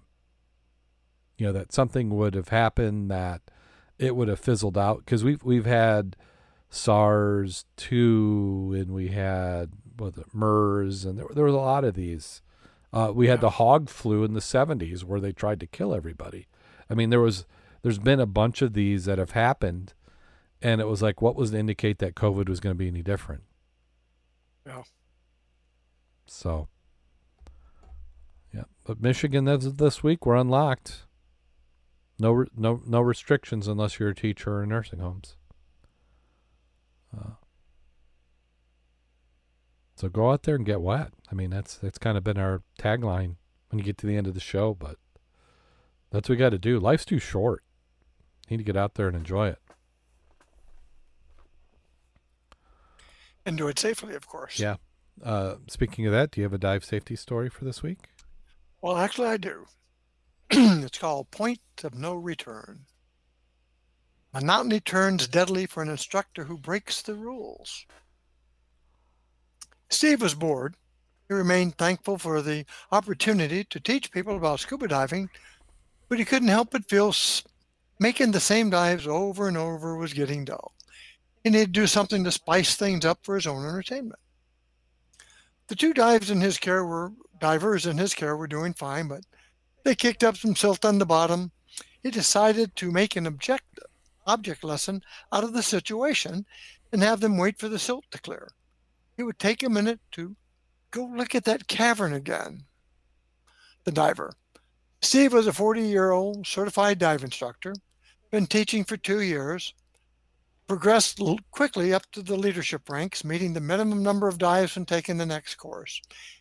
Even though he stayed physically active, diving nearly every weekend during the season, he ate poorly and was overweight. The dive. Steve and his two students showed up at the local lake at 8 o'clock on Saturday morning. Students were working on their advanced dive certifications, and Steve had three dives planned. They started the dive to 110 feet for their deep dive experience. Dive was uneventful, but dark and cold. Steve also led his students on a brief excursion to a cavern system during the dive. The opening to the cavern started at 90 feet. During the surface interval, the two students changed their tanks, but Steve didn't. After waiting 45 minutes and logging their dives, they began their second dive at 11 a.m. They planned to descend to 60 feet, but end up settling on the bottom closer to 85 feet.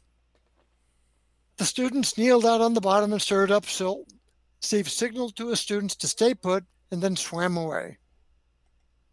The students believed they were being tested, so they obediently remained in place. When Steve did not return after five minutes, one of the students swam around briefly to look for him. With no sign of Steve, the students ended the dive.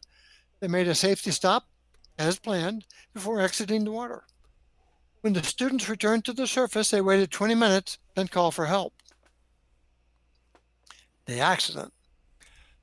A search team immediately began looking for Steve, but it was the next day before recovering his body. During the dive, he had ventured inside the cavern area, continuing to what would be considered a cave passage. Rescue divers found his body on the bottom between some rocks. Steve made the dive with no lines, was found out of air with a dead dive light. The coroner was his death, death of the drowning. Now the analysis, it's it's easy to go careless when you do the same thing over and over again. Feels like you're going on autopilot and don't really have to pay attention to what you're doing. This is exactly the point you get into trouble. In this situation, Steve's students were certified divers. They could technically take care of themselves, although we don't really know how much experience they had. Of their experience level, as the instructor in the situation, his obligation was to stay with the students, see them safely through, and back to the surface of their dive. Instructors are taught specific methods and techniques on how to teach the class. The standards are essentially set in stone. Violating those standards is a sure way to get in trouble. Accidents don't happen every time somebody violates a standard, but but they do, and when they do, the instructor's liable. It's likely the instructor's liability insurance would decline to cover the cost of an accident. Steve violated standards on the first dive by taking untrained, unprepared students into a cavern system. Now, a cavern system or cave is no more than 130 linear feet from the surface, and you can always see the outside light. Even then, divers each carry primary and backup light when entering a cavern system, giving them three light sources. Cavern divers also secure a line to the outside of the cave system and take it with them so they can find their way out, even though they should be able to see the light of the entry point. Steve didn't do any of that. Often caverns expand deeper into the cave systems, and when they go beyond that 130 linear feet of direct line of sight, they should have had certain items like redundant lights, a reel, a secure line to find your way back out. There's no way to understand why Steve did not change tanks between the dive. He might have been distracted and forgotten to do so. If he forgot to, didn't he look at his pressure gauge any time during his dive? There is no one dedicated to help the instructor perform a buddy check. It's also possible Steve chose not to switch out the tanks on purpose. Often instructors use significantly less air than their students, giving them the ability to, to do dive to do two dives on a single tank and save money on tank fills. Considering the depth of the first dive by the miscalculations of the second dive, this was a mistake, uh, you know, a dangerous mistake. Even though the students were certified divers, leaving them on the bottom in the silt while he swam away to revisit a cavern system was a mistake and serious violation of dive standards, not to mention common sense. Entering the cave alone with nearly an empty tank, no cave reel, and only one light dispels disaster for, uh, for Steve. Lessons for life do not enter a cave or cavern system or any overhead environment without the proper equipment and training. Perform a buddy check to make sure you're ready for the dive. Instructors, don't get lax with teaching and your teaching standards. Those rules are put in place for a reason. If you're bored, do something to charge up your routine. Make time for some pleasure dives to remind yourself why you love the sport. Just don't get careless with students. All good points. So, Kev- it, it's beyond me why he would not have, did not look at his air gauge. That's something you you've got to do. To to me, if I'm not, I I check it too often, and there'll be every moment, and it usually happens when you see something. You know, there's something about seeing, like if you went down to look at an item or you found something interesting you weren't expecting, and that takes your focus and after a few seconds on that focus it's kind of like that little sense in the back of your mind saying what's your error?" yeah. and and you look and you're like oh well, that's where that's where i thought it should be and there's nothing scarier when you look and you're expecting to see 1500 pounds and you see 800 and you're like well what happened there and depend on your depth yeah. W- what did I do? Is it because I'm too deep? Is it because I've got a leak? Is it yeah. because I was distracted that long? Uh, Some sometimes that's why we have to be careful because we do a lot of shallow work. Yeah, we can get a by. We can get by, and we do in fact mm-hmm. by waiting to surface till 500 pounds. Yeah, because we're talking 20 feet. Yeah, well, in, or there's times when we're grubbing near the shore, you can stand up and you're out of the water. Right. And or where we have emptied a tank in the dive for that same reason that we're working five, eight feet and we're on the shore side we want to be, we've exhausted the tank. Yeah. But will that get us in trouble on a wreck dive? Oh, certainly. Not me. I'll guarantee you. I am cognizant of my freaking air every time I get in the water on a wreck dive. Yeah. But but if you I, but if your if your goal is to breathe out a tank, on a wreck but my goal on a wreck dive is not to do that. No, no, that's that's why I come up with a thousand pounds at least. Well, depending on the wreck. I mean, if I'm on uh, Ann Arbor number five or Ironsides and we're down at 120 feet or uh, what's that in meters, 30 meters or so. Uh, I know I don't have a lot of time on there, so yeah. by the time you get down, you're you should already be thinking about coming up. And by the other token on those, I never, and I don't believe you ever dive it without a bailout. No, no, I, I don't. Early on, I did dives without a bailout at that depth. Uh, and I, I, you had to make up with extra time, but that extra time doesn't make up for you have a catastrophic event. I mean, if you have a free flow, and if if you get you got to plan for the worst.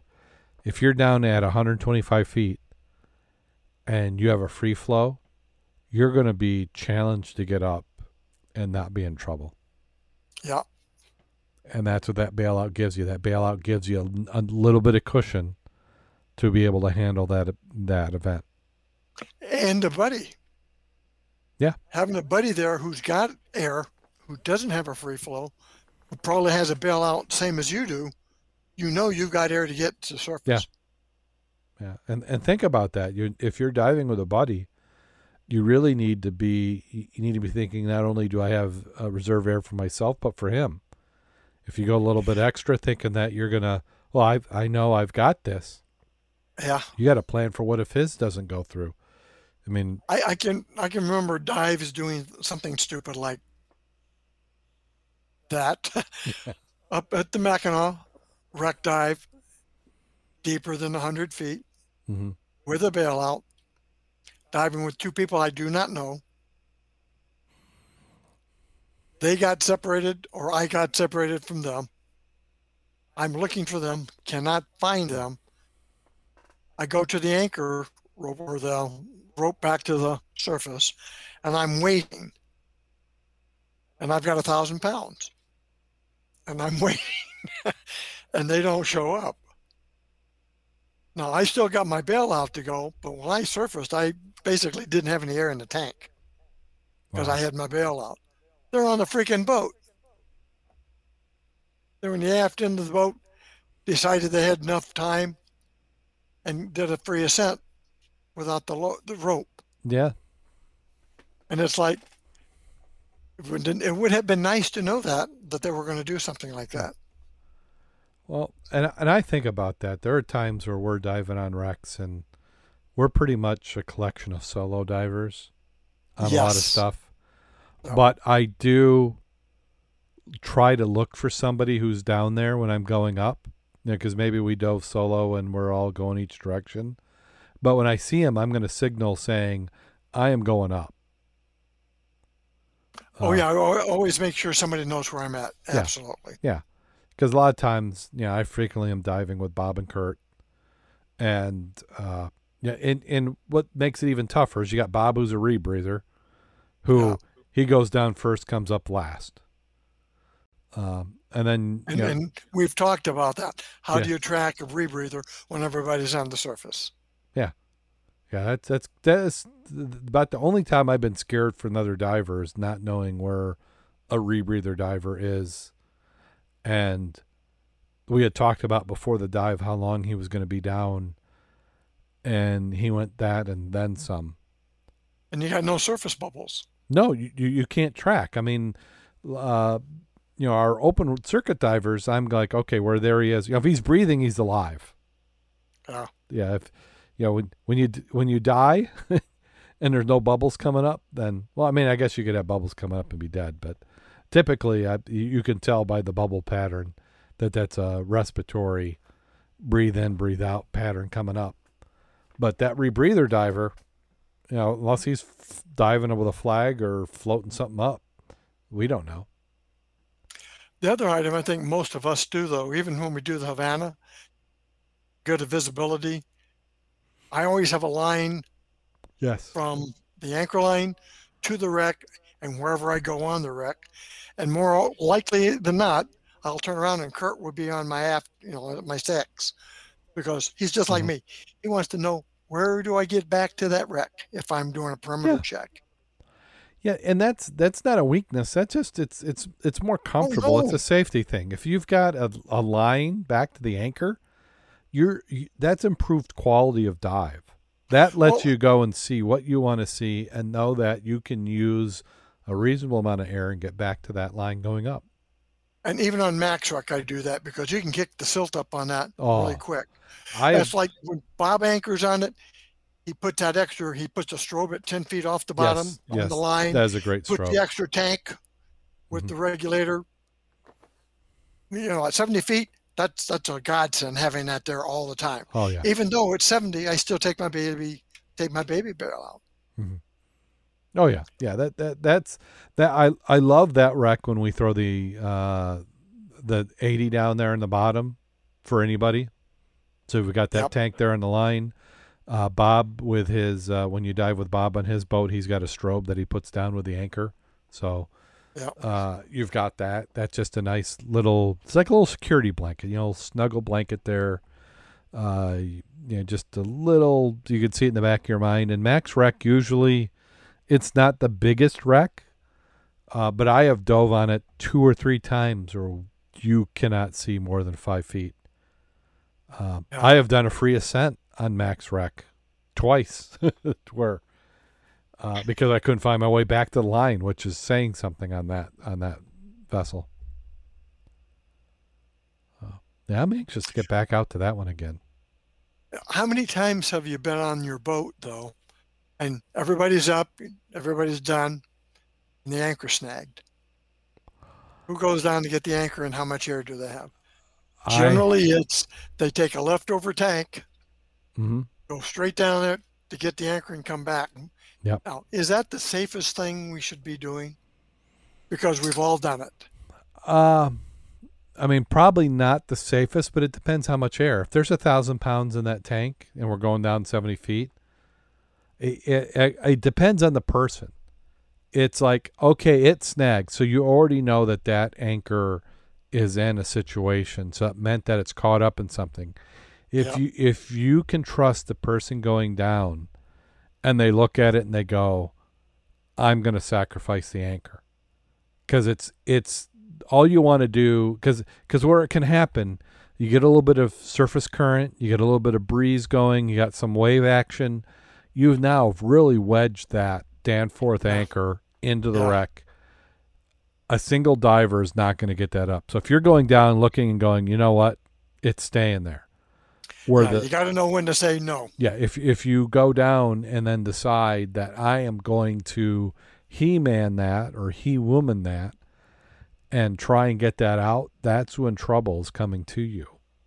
And you could be a statistic. So uh, that's where that comes into play. But I think I would not have if I know I because because there mode one is inspection, just to be able to say, hey, yeah, it's caught up and then you have to intelligently with some experience know that I can get that done. So I would not put a rookie down there, and uh, just because it's a partially used tank doesn't mean you you you can't follow the rule of thirds and have your safety margin for coming up.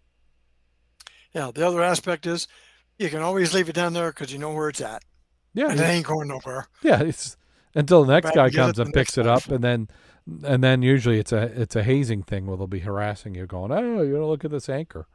Yeah, I mean, uh, the how many people in the dive club have anchor gardens?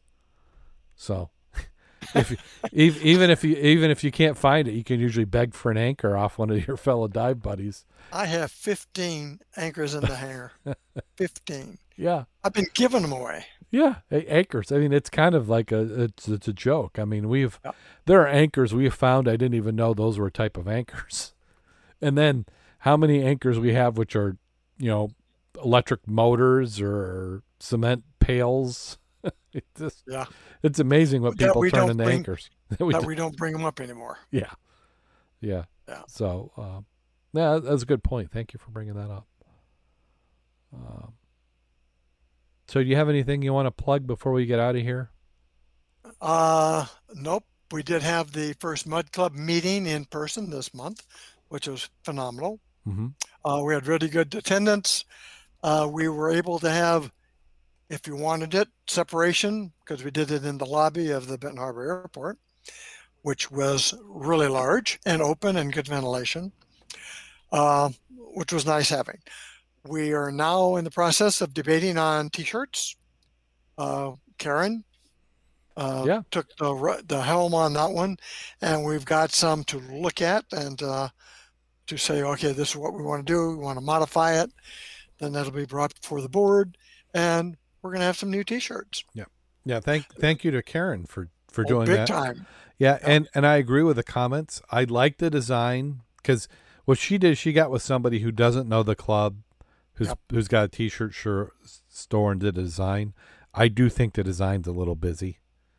Uh, it's kind of hard to look at it because I think with a, a nice t-shirt design, because I want something. It's like flying the colors. Yeah. it's like That's what we got. you, you've got the logo on the front. If somebody's walking behind you, they're like, "Oh, what what are you doing?" That's what it should be. And it had a little too many fonts, a little too many colors. Uh, I can appreciate the the rec, but I think John's or was it John or maybe Kevin? Uh, last comment was, you know, just just do the the information around it and have the diver. I mean, that's Yeah, I think Ted mentioned that, and so did uh, Jim. He said if we take the shipwreck, mhm. either leave the shipwreck or the diver, one or the other, but don't have them both. yeah, yeah. It It, got too busy. It's hard to tell. And they tried to stylize it because we've got the design uh, you can pull from the website or from the Facebook page. I mean, it's Yeah. the, there's really that logo, and they had stylized it, which is a, which it's nice to see somebody took some effort. You know, if you're going to make some money out Yes. selling us T-shirt, they went and kind of did a stylized design of what they did. But yeah, it's it's a little much. Uh, sometimes less is more. Yep. I- think that'll work out. So we should have those coming. Then if we can work on getting some new hats, because Yeah. we definitely need them. Well, hats are the tough one because they're they're they're expensive, and please no white. As a guy who's dirty, and I'm, yeah, a white hat. Who who can wear a white hat? I have a white hat. I use it for dress when we go to the dive shows. Well, right. Yeah, That's the only time. And you know, it's not going to be on the boat. yeah. It ain't going to be out there when I'm cutting the grass. Yeah, here, here. Let me show you. This is my favorite dive hat, and oops, let me get in front of the camera here. And it is. You can see there. I can't. I can't wear it anymore. I mean, there's, there's, there's stuff in That there. looks like your suit. Yeah, it's like Oh. my dive suit. This is my favorite hat. I and look at it. It it's it's a dive flag, and you probably can't see it in the camera, but right up here it says, uh, you know, uh, scuba diver. I mean, that's all I want. You know, somebody sees me wearing that out, they know I'm a scuba diver, and it just it keeps my head from burning because I've got this you know all this luscious mane that uh, can't survive any other way. Uh, that that's what I want, and the same thing for the dive club. If I had something I could wear more than once, if you do white, because here's what I do: is I got it on my head. Uh, I got a white bill. You know what? What have my hands been doing all all day? And I go touch the hat, and now there's a big fingerprint. That's done. You know, and the same thing with tennis shoes. I you see people walking around in white tennis shoes. I'm like, what is that about? Are you advertising that you do no functional work in your life? Hey, as soon as you mow the lawn with it, it's green. Come on. Oh gosh, yeah. No, I've got a pair of. Uh, so so here's my current dilemma. Is that my lawn mowing shoes hurt my feet to the point to where they're almost crippling, but my next worst pair of tennis shoes are too clean to wear mowing the lawn. so, I I I usually I like migrate them down, and I I I haven't done it yet, but I need to. Now, this is a thing that's going to lead you in your diving stuff, you know. You know you need to do something, yet you're failing to do that when you know that's the right choice. Yep. Trash Yeah. those shoes, buddy. The trash the Trash those shoes. shoes. Yeah, maybe maybe I'll post it on uh, Facebook. I'll I'll do the Darrin uh, lawn mowing shoes and have out And by there. the way, your your suit, as porous as it is, would be adequate for lake diving, or at least Mich- Lake Michigan, or yeah, in the shallows. yeah. It's it, the, thermocline's about 15 feet right now. you you know that dive. I bought that wetsuit on my first dive. I think I bought that before I did my first dive. Did I rent a wetsuit? I'm trying to remember. Maybe it was my third dive, but that is how long I've had that that wetsuit. Now I've dove, I probably dove as many dry suit dives in a dry suit as I have in the wetsuit, but yeah, it it should be replaced. But it still it keeps me warm when the water temperature's 75. Okay, yeah. Uh, otherwise, I don't know how you do that. I don't. I well, uh, gosh, it's been pre-pandemic, but I dove without a wetsuit on the clay banks down there off New Buffalo, and I thought I wouldn't be able to do that, but I it, it was one of those, and long-term listeners, long-time listeners have probably heard that story, but that was a case of you know I left my fins, my boots. I mean, I left just about yeah, I guess I had my tanks and my BC is about all I had. But I went dove on that, and even in July in Lake Michigan, you know, you get below that thermocline, it's a little chilly. Now, and, and not to not to pick on you here, Yeah. but I have a diver gear checkoff I use every time before I do a dive. There, there was no, Isn't that part of pre-planning to do your dive correctly? yeah, Is to have a list like that to go through?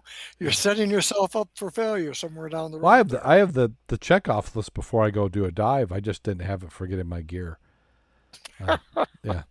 Well, kind of like the podcast. I need I need one for the podcast because, you know, here here I was all day getting everything all ready, and uh, it's functional. I got the desk. I got everything. Uh, more to come. So uh, thank everybody for listening. Uh, again, if you can do the Patreon, click go on our website, uh, click on the Patreon link. We certainly appreciate that. Uh, you know, now the pandemic is is getting over with. We we got more opportunity, more things to do. Watch the YouTube channel if you can. Even if you listen to the podcast, take some time, go to the YouTube, give us a like, help us out there, uh, subscribe, because um, that's kind of where you know we're, we're we have to transition. We're not going to stop doing the podcast. We're going to keep making po- content that is for a podcast, but we're also going to have content that's specific to video. And we really need to make that transition. I think that's where what we kind of need to do. Uh, there are people who want single topics, focused topic instead of what we do in the podcast, and we're going to start doing that uh, coming up here.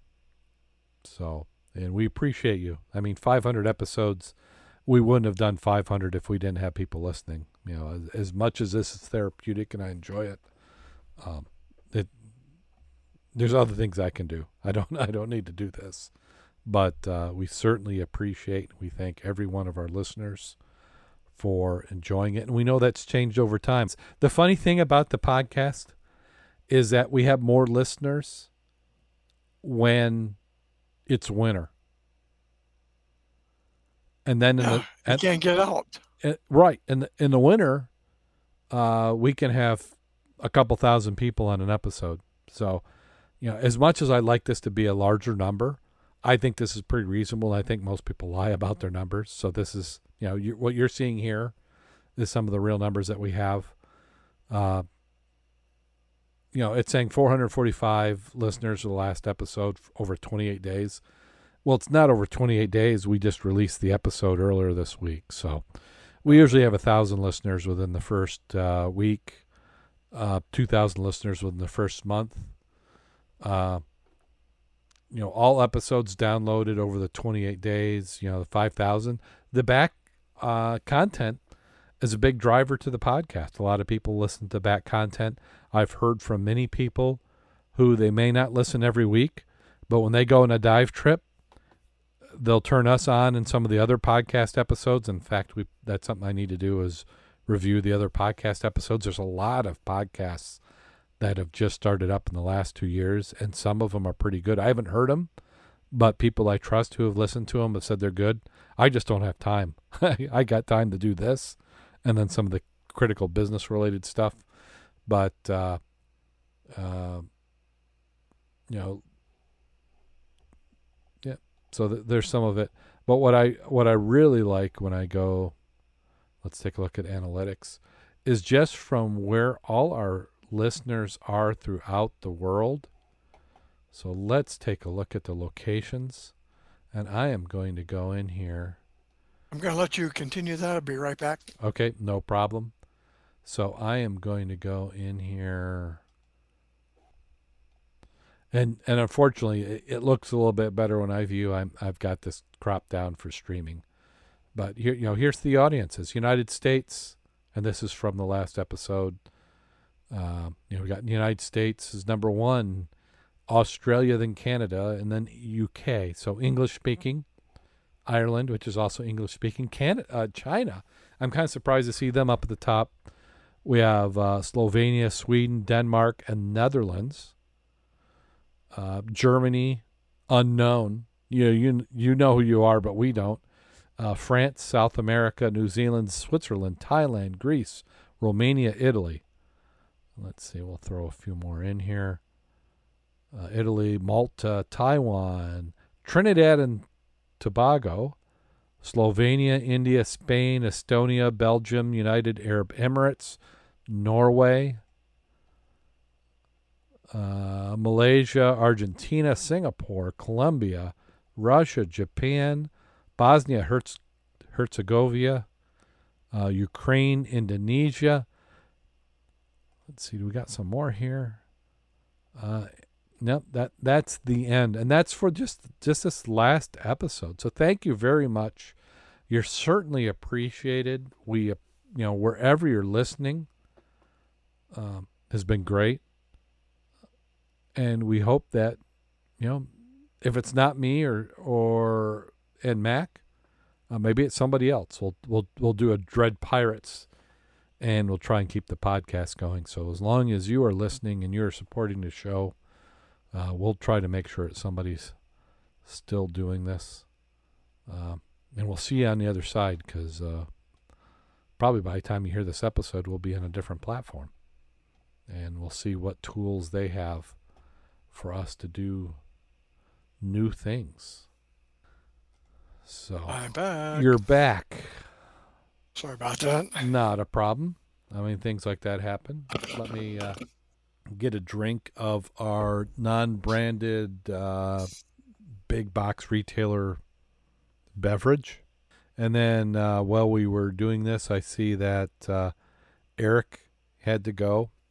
So good night, Eric. Thank you for listening. We have Eric there. Um, we've had some other of our regulars have been pretty busy with work, so uh, they're not in. Oh, and then something before we get on. Do you see that Mac right there? Yes, I do. There it is. Looks iridescent. Yeah. So, um, and then and then also, if you've got any dive videos, um, I'm running out of my stock footage. Mac, do you have any dive videos? Uh, yeah. Yeah, yeah, I've been meaning to send you some. yeah. If you could send me one or two, because I'm I'm kind of reslicing some of the same ones, and and it's kind of going to be an Easter egg because I, I only I show them at the beginning of the at the end of the episodes, uh, and I I need some for for four ninety nine and five hundred. Four ninety nine I'm gonna be editing tomorrow. Five hundred I may do over the weekend or maybe even tomorrow since I've I'm off again tomorrow. I'll go ahead and do it. Uh, so I'm stalling. Yeah, I really wish we had done something. So we're going to do a virtual 500 episode with something a little bit more exciting. Uh, what's that? What's what's the chat room saying now? Uh,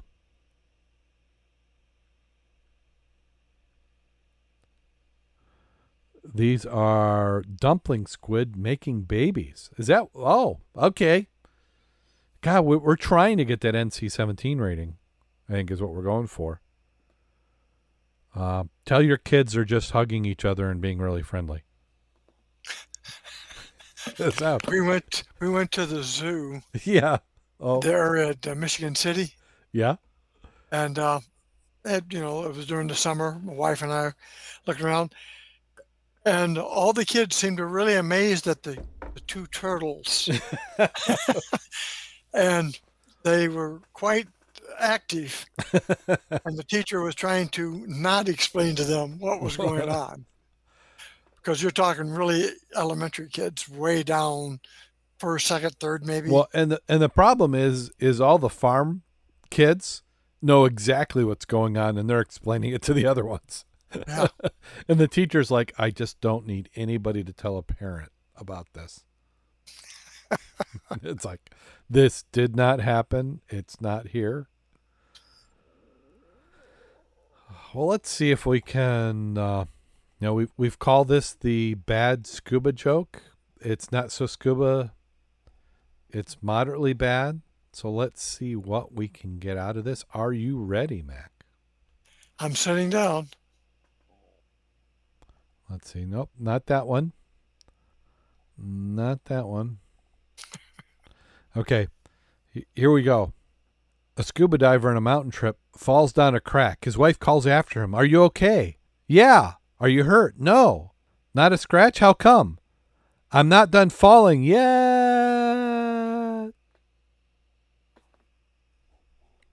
Yeah. It's pretty calm. Yeah. Let me see.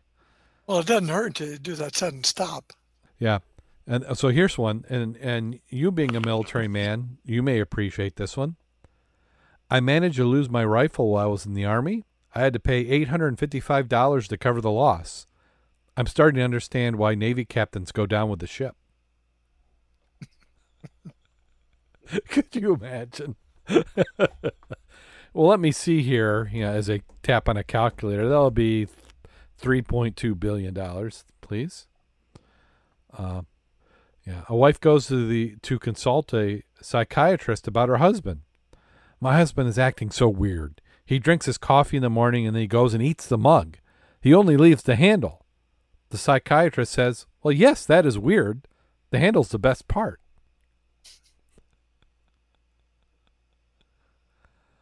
So is that a good one, or do we need to go another one? You probably need to end it on something a little less chewy. Chewy? Well, I'm going to say this one's probably not chewy, but I won't say any better. Little Red Riding Hood walks alone in the deep dark woods. Suddenly hears rustling in the thick brush. Cautiously, she moves the branches aside and finds herself facing the big bad wolf. Oh, big bad wolf, why do you have such huge red eyes? Go away, I'm crapping.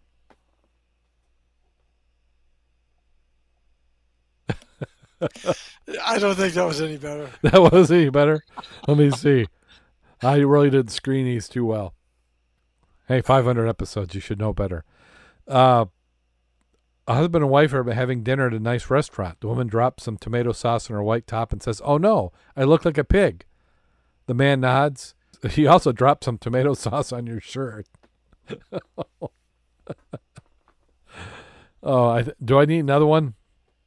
No, Grace. We need. uh, here's one. Okay. So this may be the last one for me, whether it's the last one for the podcast. Uh, my girlfriend asked me to tell her all my previous girlfriends chronologically from beginning to end. Okay, I probably should have finished when I got to her name. yeah. uh yeah.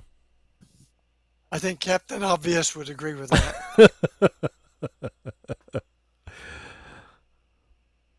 Is that 500 worthy? Is that really? Do I need to? I, I don't know. I mean, that's kind of where we go. No, I can't do that one. Um, Mr. Smith, doctor, do you remember the strengthening solution you prescribed to me yesterday? Yes. What's the matter? I would like to use it, but I can't open the bottle. Uh, no, no, probably not that one. Here's one. I, I don't know if it's worthy of ending on, but it's funny. Uh, Daddy, what's an alcoholic? Well, do you see those four trees, son? An alcoholic would see eight trees. Um, Dad, there's only two trees. We should stop while we're ahead. Are we ahead? I'm not sure. Okay. I, I don't know how I'm going to edit this one. So until next time, go out there and get wet. And stay safe.